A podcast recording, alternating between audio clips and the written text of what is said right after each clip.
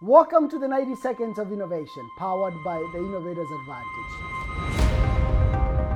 Here are five more ways effective leaders can encourage innovation throughout their organization. Ignore roles and titles and instead pay attention to individual ideas, because all ideas matter.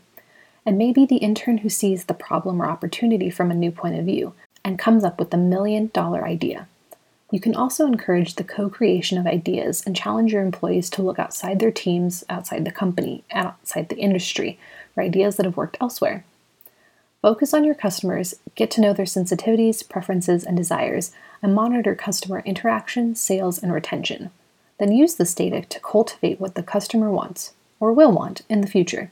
Leaders that encourage innovation are also always looking at the future and imagining what their industry and company will look like in one year, five years, and 10 years from now.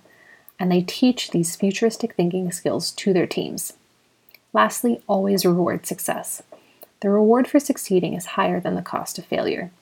Your team members will always be willing to test out an idea if the outcome is learning and success rather than being labeled a failure. Take all of these tips and see how far your organization will go when you encourage a culture of ideation and innovation at every level. Until next time, keep innovating.